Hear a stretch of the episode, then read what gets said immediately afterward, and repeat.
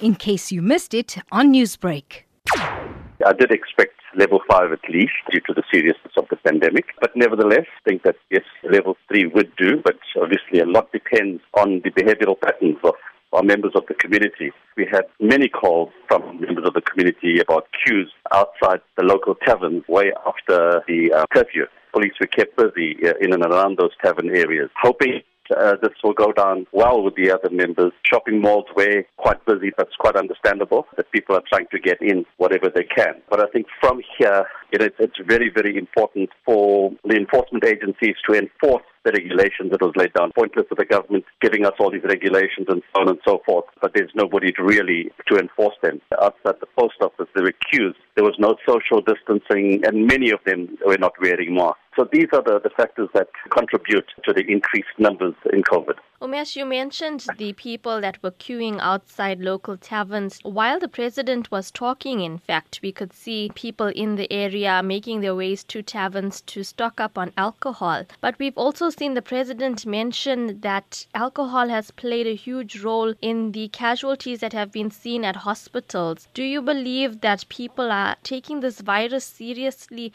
Well, to be quite honest, the masses are not taking this virus seriously, especially in an area like ours where you find where alcohol related assaults uh, accidents are very, very high, and this is what's actually putting strain on the medical fraternity. The ban did come at a very good time, but unfortunately, again, law enforcement agencies should come through and act on all those ones that are not abiding to these rules and regulations. Speaking about abiding to rules and regulations, in the Phoenix area in particular, we've seen a lot of people out and about, a lot of people at shopping centers and other places in the area, and now the president has announced that a mask is mandatory, and if not wearing one, you can face a fine or jail time. Do you believe that this action now being in place will encourage people to be more vigilant and follow the rules? President stressed the importance of people wearing masks out in any gatherings or any public place. We still found that people were not doing it. Yes,